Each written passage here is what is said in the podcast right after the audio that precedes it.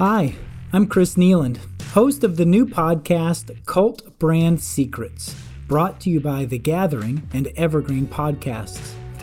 The Gathering is a Forbes top rated business summit and a masterclass for brand and business leaders hoping to reap the benefits of cult like adoration. Every year, The Gathering brings together disruptors from around the globe to learn from and to celebrate the leaders behind some of the most iconic brands in the world, like Marvel, Skittles, Beats by Dre, Yeti, and the Dallas Cowboys. For the first time ever, this podcast will give you access to some of the exclusive business leader learnings from the gathering's past events. I always knew that Marvel was cool, but the most pleasant surprise when I did the Marvel brand evaluation for their participation in the Gathering 2019 was to discover how cool Mindy Hamilton is. Mindy is the Senior Vice President over Global Marketing Partnerships for Marvel Studios, which I think everyone knows is owned by the Walt Disney Company. She's this horse loving Southern gal now living amidst the glitz and glam of Hollywood and applying her formidable experience for decades working with some of the biggest entertainment properties and biggest brands in the world, and now applying that to the different Marvel franchises. You know, at one point in the presentation, Mindy casually refers to marketers as orators. And I really thought that was interesting. I looked it up, and the definition of an orator is someone who speaks in public eloquently or effectively by using phrases that appeal chiefly to one's emotions. Now, Marvel film creators have certainly learned how to do that, and they have mastered emotional storytelling in all of their movies. But interestingly to me, so has Mindy and the marketing department. You know, her job in particular is to work with this who's who's list of strategic partners, mega brands like Audi or Harley Davidson, Coca Cola, MasterCard, really dozens more that range from everything like auto insurance to fast food to even Ziploc storage bags. All these different brands are lining up to piggyback off of Marvel's amazing brand equity. And it's really Mindy's job to make sure that her team crafts deals that will enhance the Marvel experience and enhance the brand and absolutely never detract from it. So I hope that as you listen to Mindy speak, you'll take notes of two things in particular. First, understand that Marvel is not about superheroes. They have transcended beyond characters, and they're really about epic storytelling and the power of the human spirit. You know, those are two things that we need better represented in more brands and in different categories. Secondly, Mindy references something about this interact instead of transact. That's just so key for us to remember as marketers. It's not difficult to find ways to bribe or to cajole someone to purchase. But cult branding isn't about getting more people to buy, it's about getting more people to buy in. And when they buy in, they will transact more because they interact more. All right, that's enough for me. Let's listen to Mindy's presentation at the Gathering 2019, and then I'll come back at the end. Thank you, Chris. And thank you to all the Gathering uh, folks. You guys have been amazing. Chris, Bradley, Josh, my man, who's keeping me going from building to building so I don't get lost. So I just want to say thank you for that. Yes, I'm holding Kleenex. You're going to get all kinds of secrets out of me today because I am jacked up on cold medicine. so this is going to be a wild, wild ride. Anyway, so I'm thrilled to be here. Do we have Marvel fans in the house, I hope? Yes. Woo! Keep me honest here then. So if I step aside, somebody I'm sure is going to flag it and go, uh, uh, uh, uh, that happened in 1976 and it was right before Hulk met so and so and all of that. So I'm still getting up to speed on that front. But uh, I think we can all agree that we all believe in the power of the narrative, right? Clear, powerful storytelling.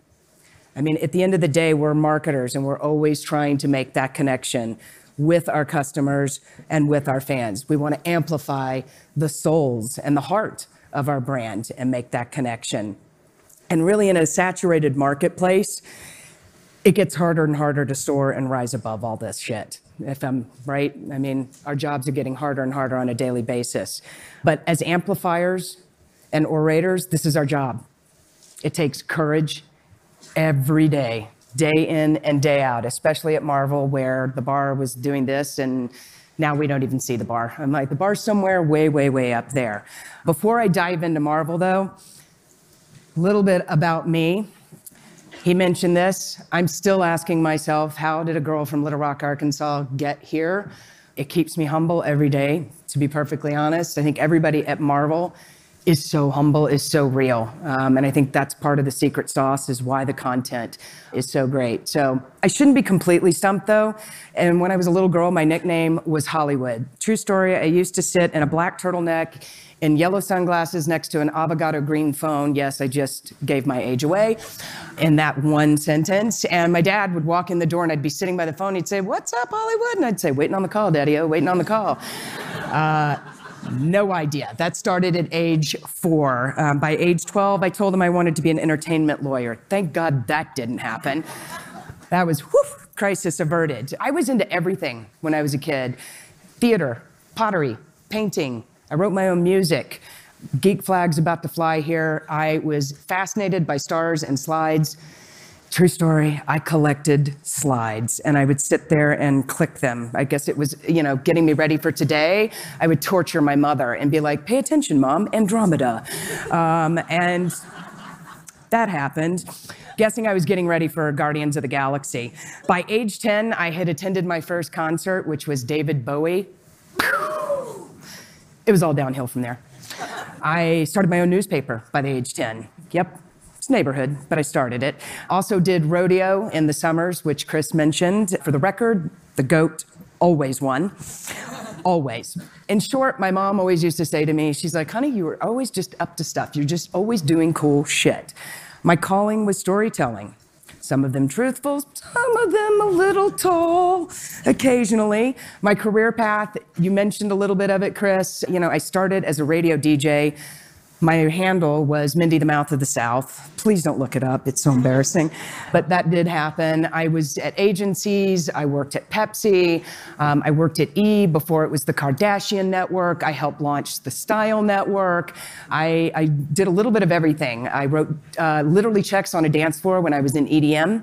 That was a wild ride. And, and then eventually I came back into film and I, I landed here at Marvel. This is me today. I have an amazing fiance who is a part time unicorn, part time mermaid. I have three amazing boys, six, nine, and 13. Oh my God, I just said it 13. That happened last week, and he's reminding us on an hourly basis.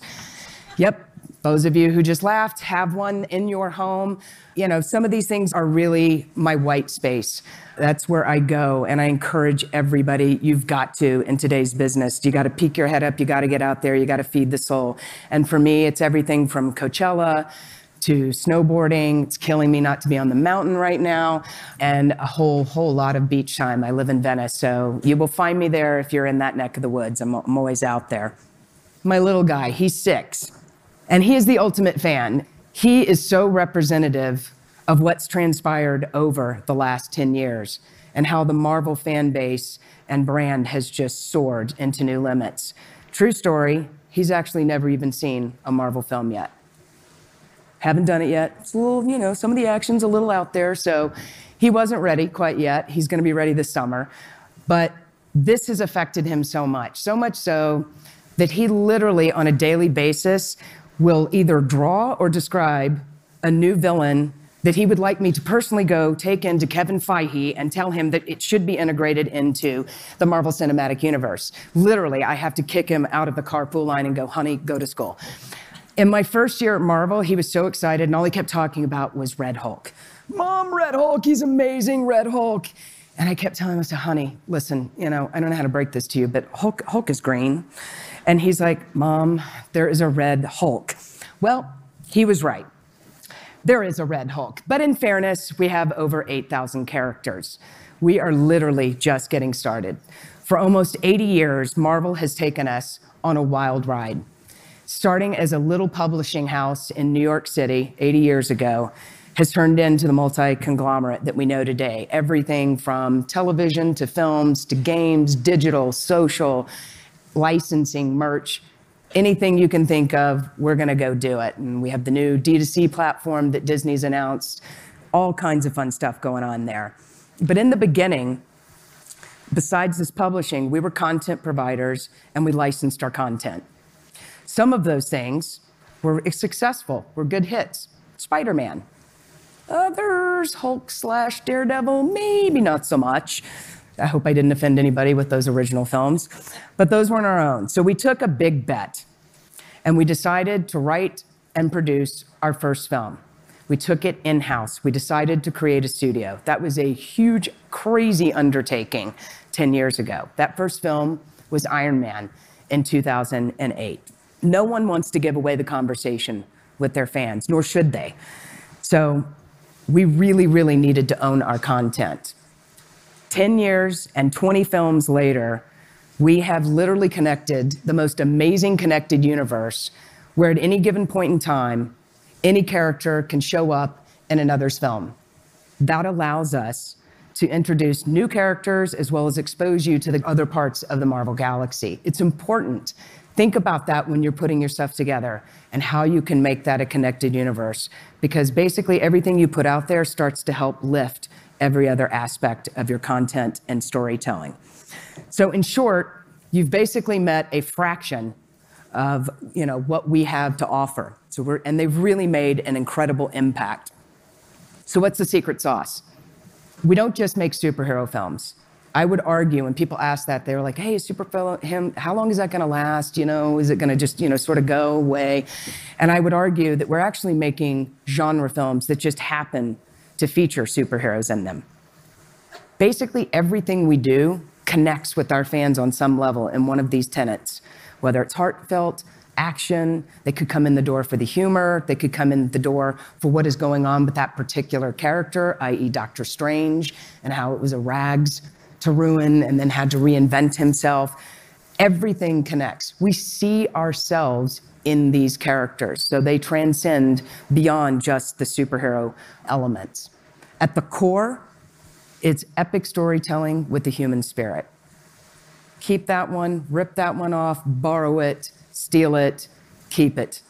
Because that, at the end of the day, I don't care what you're selling, toothpaste or toilet paper, you really need to figure out what is that storytelling and how do you incorporate that human spirit affectionately called by the fan press the House of Ideas, whether it was our comics, our films, licensing, digital, social, whatever it may be. The one thing we agreed to do was to remain true to our mantra, which is reflect the world outside your window. And we've done that day in, day out, no matter what new business, no matter what piece of content or story we tell. Sometimes that view is uncomfortable and we don't shy away from it. We keep it. In fact, one of the things that I was reminded of in 1941, hopefully I got my date right. Somebody, somebody's going to flag me if I didn't. But in 1941, our very first Captain America cover, it's the very first published comic on him. He was seen on the cover punching the lights out of Hitler. True story as legend had it, we literally had people picketing outside the New York office. Picketing. We didn't back down, and we never have. We'll still continue to push forward, and that's what you have to do. You have to be willing to take risks. You have to be willing to lean into those things. You know, I mean, I would say that Marvel not only helps create pop culture, but creates cultural tidal waves. Great example of that is Black Panther. What an amazing special film. Truly, truly proud of it. I, I mean, I would love to look at you dead in the face and answer honestly and say we knew it would be that big we knew we had something special. We didn't know that it was going to take on. And the great part about Marvel and the storytelling and being able to take risk and do things like a Black Panther is it grows the universe. It expands the fan base. So we brought a whole new set of folks in by taking that risk, and they didn't go away. They didn't just come in for that. They stayed with us. You don't get to numbers like we did on Avengers Infinity War, which was several months later, by not having a film like Black Panther that introduces new fans and gets them in the door. I know you'd love for me to give even a further peek behind the hallways and what's going on, and I'd love to tell you about the writer's room that looked more like a CSI crime investigation. I do remember at one point going into Infinity War, it looked like a door opened and there was yarn going everywhere. People hadn't, you know, slept in days. There was like pizza in people's hair. It was it was pretty gnarly. And I do remember there was like a wall of what looked like trading cards, and I was like, oh, that's cool. Is that sort of like your historical wall, keeping you guys honest about who met when who? And they were like, no, no, that's the And I would love to tell you about Endgame. I'd also love to tell you about what happens after Avengers and what our slate looks like in the future. But to be perfectly honest, I'm pretty sure they're holding my six year old in an undisclosed location right now. And I'd love to see him this weekend. He's a good guy. So I am going to uh, have to abide by Thanos' rules and, and uh, go by the way of silence. What I can talk about, though, is Marvel partnerships. Our role is to eventize um, these films. You know, people are used to seeing traditional marketing. They're used to seeing outdoor boards, a trailer, movie posters, all of those things. My job is to find all the things that we can't go by, all the ways that we can reach those fans in their daily lives, and how we can further that emotional connection. So, transcending traditional marketing, if you will. What's cool about it is we often get to extend the narrative as well. So there's lots of ways we get to play in or around storylines or, or with our, our characters. So how do we get there? And this goes beyond you know, a lot of people confuse this and they go partnerships. Oh, you you do product placement. We do product placement. We do original content. We do cereal boxes, soda cans, you name it. We do it all. That that all falls under the realm of partnerships. And we do our best for our brands to help them migrate across the universe. Everything, whether it's film or television or games all of them, however you want to play. That's not a sales pitch. Happy to talk to you if you are interested, but literally is that's our job is to help you migrate across all of our, our content. So how do we get there? My biggest pet peeves are the doctor knows. My God, the analysis that goes on. People are so obsessed with like checking boxes and following a roadmap. You know, how can you create change in this environment? You can't. You just can't. So those are some of my pet peeves. You know, with the Avengers, success comes with great teamwork. So when I joined Marvel, it was very clear that I had a very big job and I was truly a part of something very, very special and had a massive responsibility to it. This quote hit home for me. I don't know if you guys know Jen Sincero. She's awesome. Her and her badass books. Check it out. She keeps it real. This definitely hit. We've all seen mediocrity. Stomp it out, spit on it, whatever your tradition is, get rid of it. Because again, you will never be able to create change. Whether it's a dated process, whether it's too much process, whether we're stuck in a rut, whether we're too busy, as I said, checking boxes. At the end of the day, what it stops you from is it stops you from being creative and you will not take risk. You won't. You just won't. We've all seen it. So I spent the last four years because I may or may not have had a few folks in and around partnerships that fell into that other org chart. And this is not literal, but it's how I went about it. You know, I think the thread is I wanted optimism, I wanted courage, I wanted a sense of humor, because God knows we can get caught in one hell of a grind. That's just the entertainment business. And with Marvel and how big it's growing, its trajectory, and how it has exploded um, there's a lot to keep track of. One of the big ones up here for me, which is also when I'm looking to, to fill out and round out a good team, is collaboration. It is a must. You have to collaborate. You have to be collaborative with your partners, and we have to be collaborative across the company because our job as amplifiers you have to collaborate. You have to be able to pull all the people. You are basically figuring out how to get a DNA of a partner's brand, tell a new story with your story, and get people engaged and get them on board to take Mr. Toad's Wild Ride. It is not an easy feat, so collaboration is very, very key. I have my own personal four Gs. I call it G Force. It's corny, I know, but it's my thing. And those, those four Gs are gut, listen to it. Grit, tap into it, get rid of the white noise. It's everywhere. It's everywhere. I don't care where you work, I don't care how great it is, there's always white noise. If there's white noise, you will never be able to listen to that creativity, open up your head, peek your head up, and see what really should be done. And the last one is don't be good, be great. In my mind, good is the killer of great. And we hear it all the time I'm good. It was good. How'd you feel about it? It was good. I'm like, what is that? Go be great. So those are just my four G's. Now, I'm happy to report I have a happy shark tank. Sharks have a keen sense. They are not only courageous, but they're also gregarious. They actually have a personality. Look it up. My entire team, we actually all wear bracelets. We had them made for everybody. We're all bracelets that say Happy Shark. We're collaborative. We're sharks at the end of the day because we will not let up until we have the best creative product, the best partners, and the best storytelling. So, so how do we stay focused in all of this madness that I've described? You have to believe in your brand. You have to use a periscope. You have to throw that periscope up because we're all so busy with whatever, whether it's a meeting, a phone call, or your emails, or whatever it is. You've got to throw a periscope up, guys.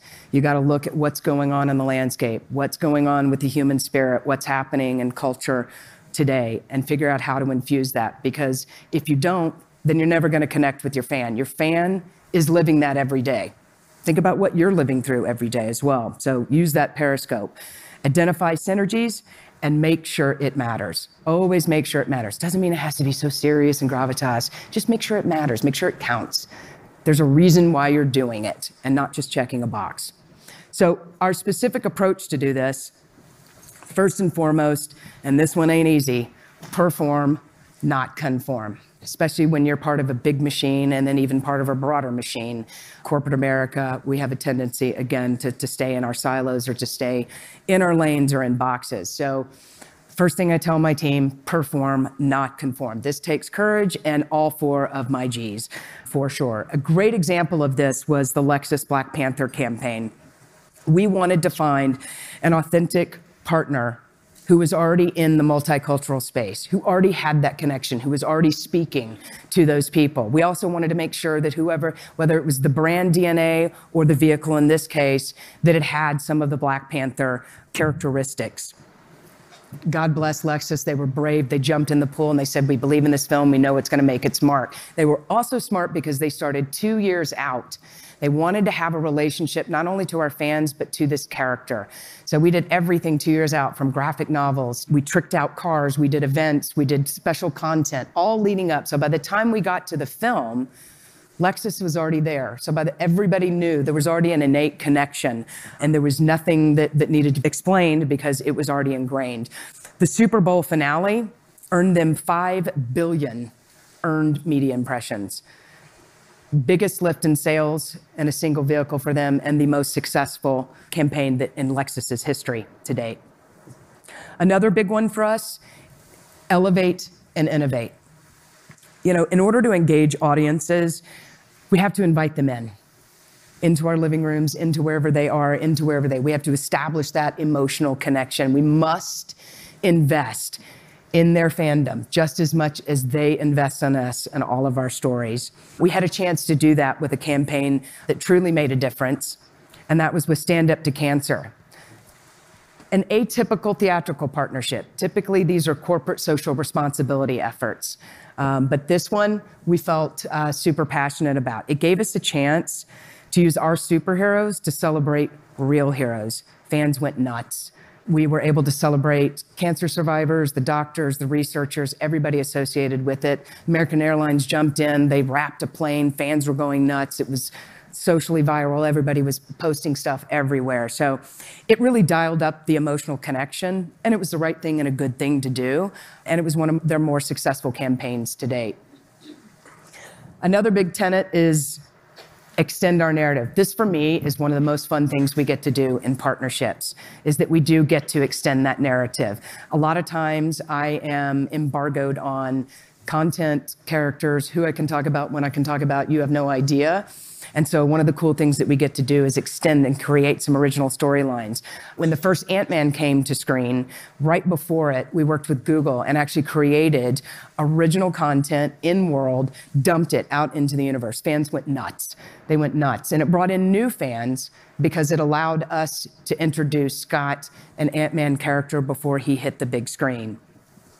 Another one that was really special where we got to extend our narrative was our Coke Hulk Ant Man. This was a Super Bowl spot campaign that launched well before Cap Civil War. Why it was cool and why it was a risk, and this is where I love these guys when I can go talk to them and tell them, I have an idea, please go with me. And they did.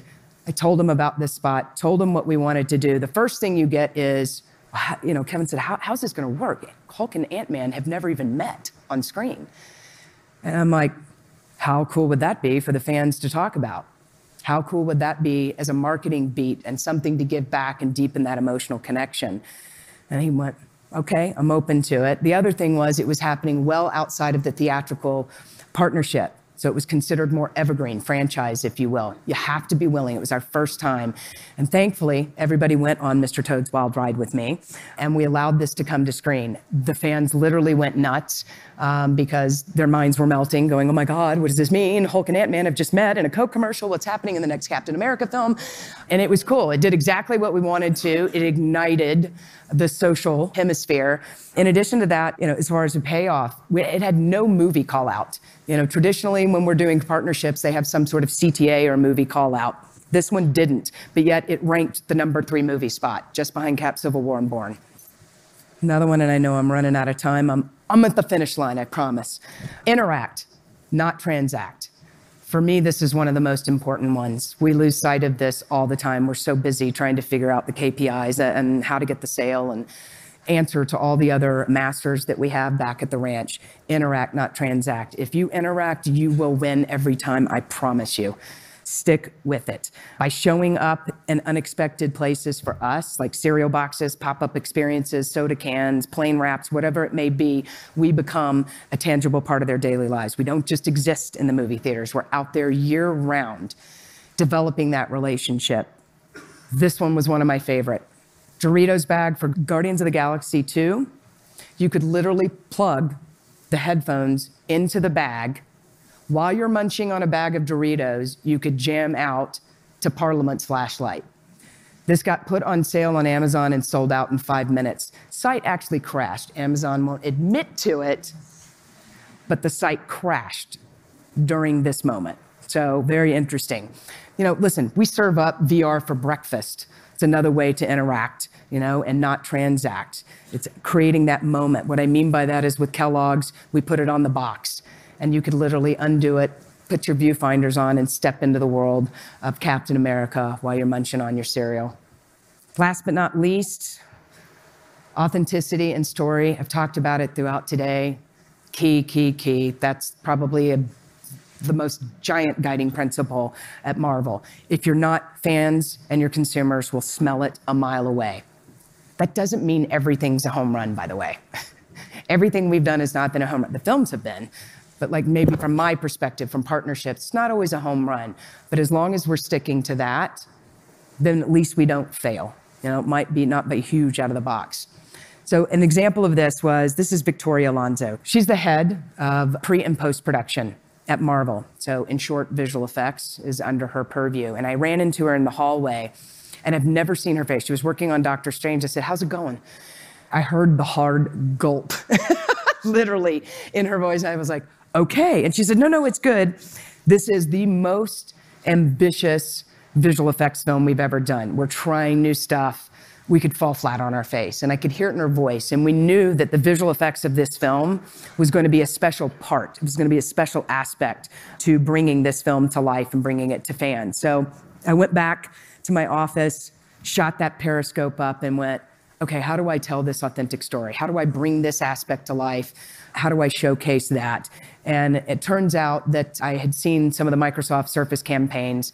They had not yet used a female or a Latina filmmaker. So I called them up and thank God it was a bullseye. They like, are you bugging our office? We were literally just having this conversation. And it was just by paying attention to the marketplace and seeing what might fit. We got the two together and her Victoria's team actually found ways by using this product that it actually made her process smoother working because she has multiple visual effects house across the globes. So it actually answered a workflow issue that she was having. And in the spot, she talks about the filmmaking process, the visual effects as she's working on the Doctor Strange film. So pretty cool. And it was actually Microsoft at that point, it was their most successful campaign to date. So wrapping up, you know, these are the things. I mean, at the end of the day, what I would tell you is remember to own your story. Make it relatable. We all just want to feel connected to something at the end of the day, the human spirit, right? That's where it is. Make that connection. And ask yourselves as you're approaching it is it ownable? Is it discoverable? Is it shareable? And is it authentic? You've got to stamp out complacency and hesitancy. There's no place for it in our business if you want to succeed. That's, well, I guess I'll qualify it. I want to succeed. If we fall in line with every other marketing campaign that we see out there, you will fall behind. We will all fall behind if you do that. So, what I would say is get out there, continue to have grit and courage, and do cool shit. Keep doing it.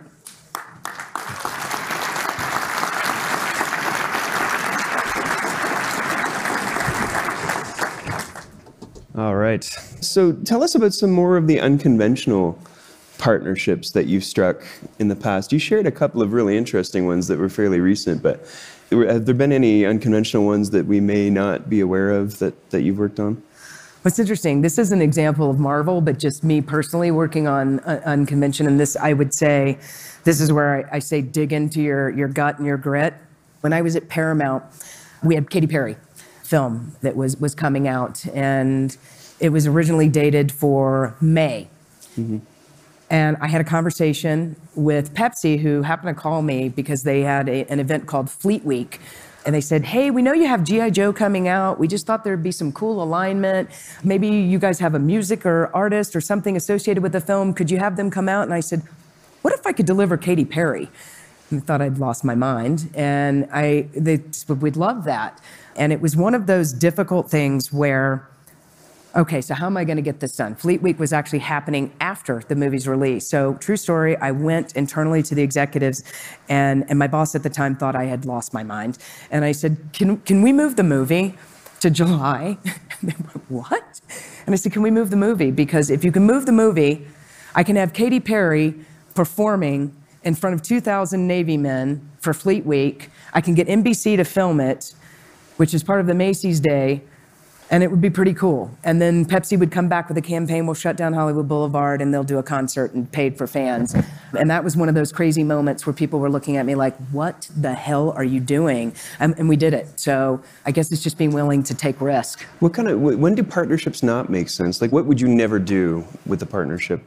And what is it? You talked a lot about your gut instinct, and so are there I moments where it just doesn't It starts right? with the shared DNA. Hmm for sure. So we look at a partner and, and whether it is what the brand represents or what a particular product represents, there really has to be some overlap. The one thing that annoys me to all hell in a handbasket, and I don't mean that you won't see our IP on cereal boxes and candy wrappers or whatever it may be, but it's what happens in addition to that. That's table stakes. The thing that makes me crazy that some of the, the, other studios and the way they approach partnerships is they're very linear, very protective, and not willing to tell stories. And they hand over a box of assets and say, here you go. That's all you can do. Play in this lane. For me, the magic is so outside of that box. That, that is table stakes. It's what haven't we thought of? What's the cool shit? That we can go do. So I, I would say looking at the shared DNA and asking ourselves, get through the contract. It's like the contract is what the contract there. It's to make a bunch of lawyers feel better and that we're all protecting each other in the IP. It's the magic that happens after that. I've worked, Nick Tran is somewhere in the audience. Him and I went through Hell in a Handbasket. My friend over there, we got through table stakes and then we went, let's go do cool shit. That's out of the way now. So that's part of it is really asking, continue to ask yourself, what haven't you done? You talked about Lexus and the, the campaign being their most successful ever. What what did they measure in terms of success? Like, how did they look at success from that? Everything it was affinity awareness, but specifically it was the single um, highest brand lift. It was single highest initially for the LC500 sales. And that was reported on Edmunds and everything else. But what they found after the Super Bowl spot is actually had a halo on the whole fleet. And so they measured it by sales as well. What what kind of things do you measure? Uh, Marvel is per- pervasive in my home. You brought my children into the universe at a very early age. They're going to be staunchly loyal for the rest of their lives. Do you look at things like customer lifetime value? What kind of things do you look at to know that your efforts are making an impact? A hundred percent. So when we're approaching, that's actually a great question. So when we're approaching partnerships, besides you know just looking at the DNA and you know whether or not there there's a car scene or technology or whatever that you know the storyline may hold or the character may be innate to the character, we also look at who we're going after. And for Marvel, you're truly a four quadrant film at this point, the way we've come in. Even though it's PG 13, we're really trying to hit everybody. Um, and what I mean by that is everybody from the millennials, that 18 to 34 segment, over to whether it's multicultural, and then it's families, and then it's kids. And that's our responsibility when we are approaching partnerships, that we are doing our job not only to help get butts and seats, but to help translate the franchise in an ongoing manner. So, getting your kids on board, getting them enlisted, not only just by the content in the film or the television show, but also by partnerships. It allows us a little more leg room to go do a deal with General Mills and Go-Gurt, for example. Last year was a tough year. Stan Lee Say it again? passed, Yeah. Stan Lee passed away, and um, how did his loss affect Marvel and the culture there, or or has it? Oh, it, it has. I mean, I mean, I think the effect is one of let's make damn sure we honor him. Keep going. We've got big stuff on the horizon. I, I will say though that that was probably that day.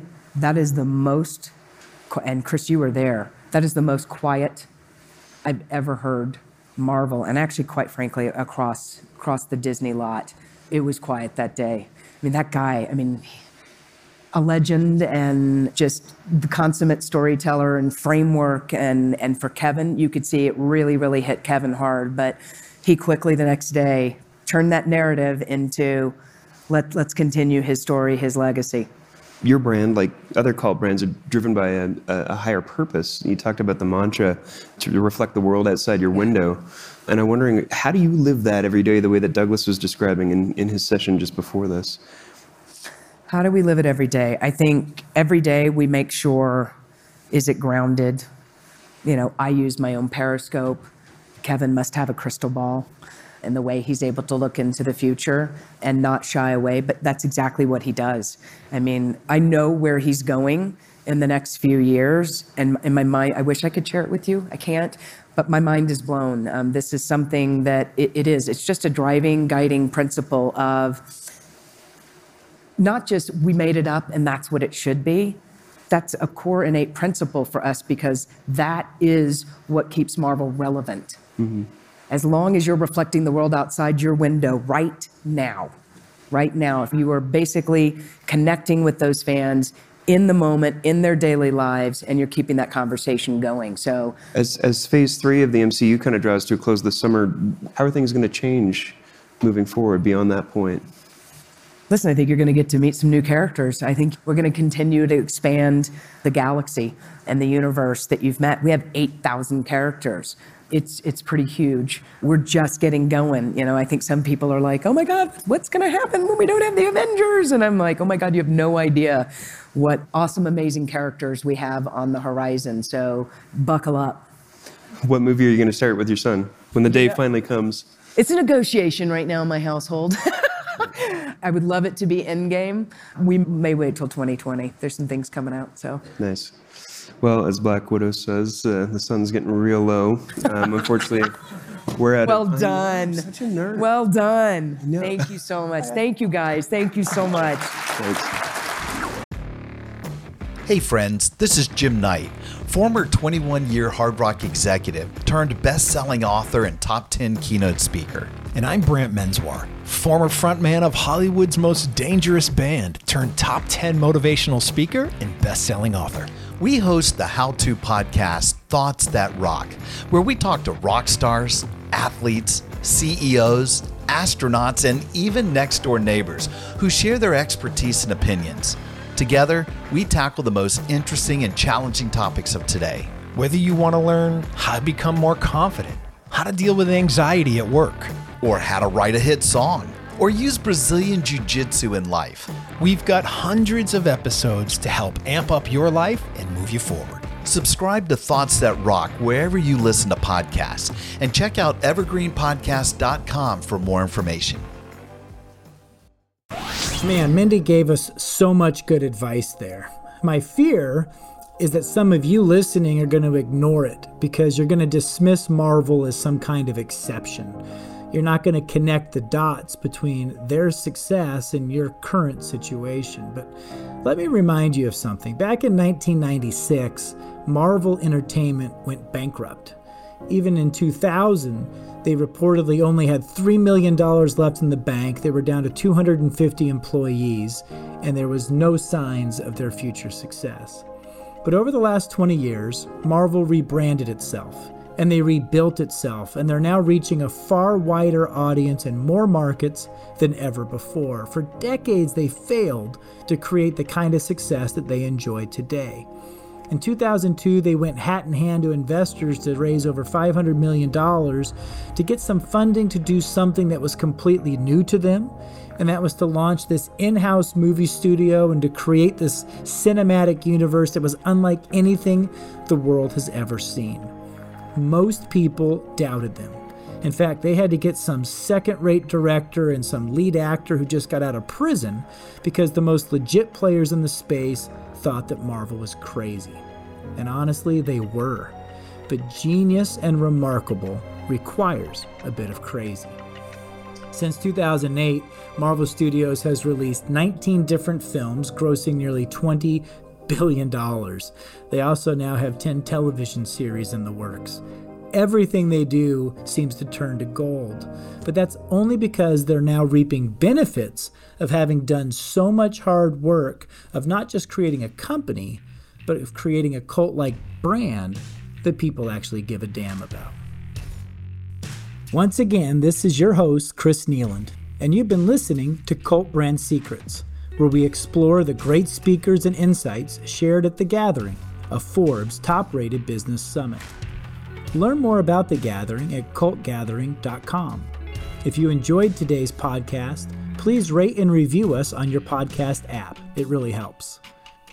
Cult Brand Secrets is a production of Evergreen Podcasts. Learn more at evergreenpodcasts.com. Special thanks to Connor Standish and Laura Winter for their assistance in making this podcast possible. Also, I'd like to thank our producer and audio engineer, William Pritz, as well as executive producers David Moss and Bridget Coyne. I'm your host, Chris Kneeland. Thanks for listening.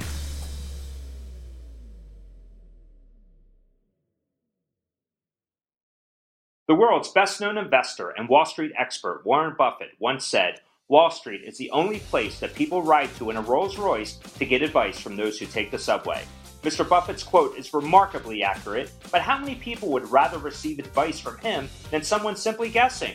Welcome to Buy, Hold, Sell, your single source for Wall Street knowledge and profitable guidance. Please join me, Todd Schoenberger, and fellow trader Tobin Smith, as well as host Veronica Dudo, for a podcast known to move the needle for investors. Tobin and I are seasoned Wall Street executives with deep investment experience, and we are prepared to share our advice to those who choose to listen. Download Buy, Hold, Sell today on the Evergreen Podcast Network or your favorite podcast channel.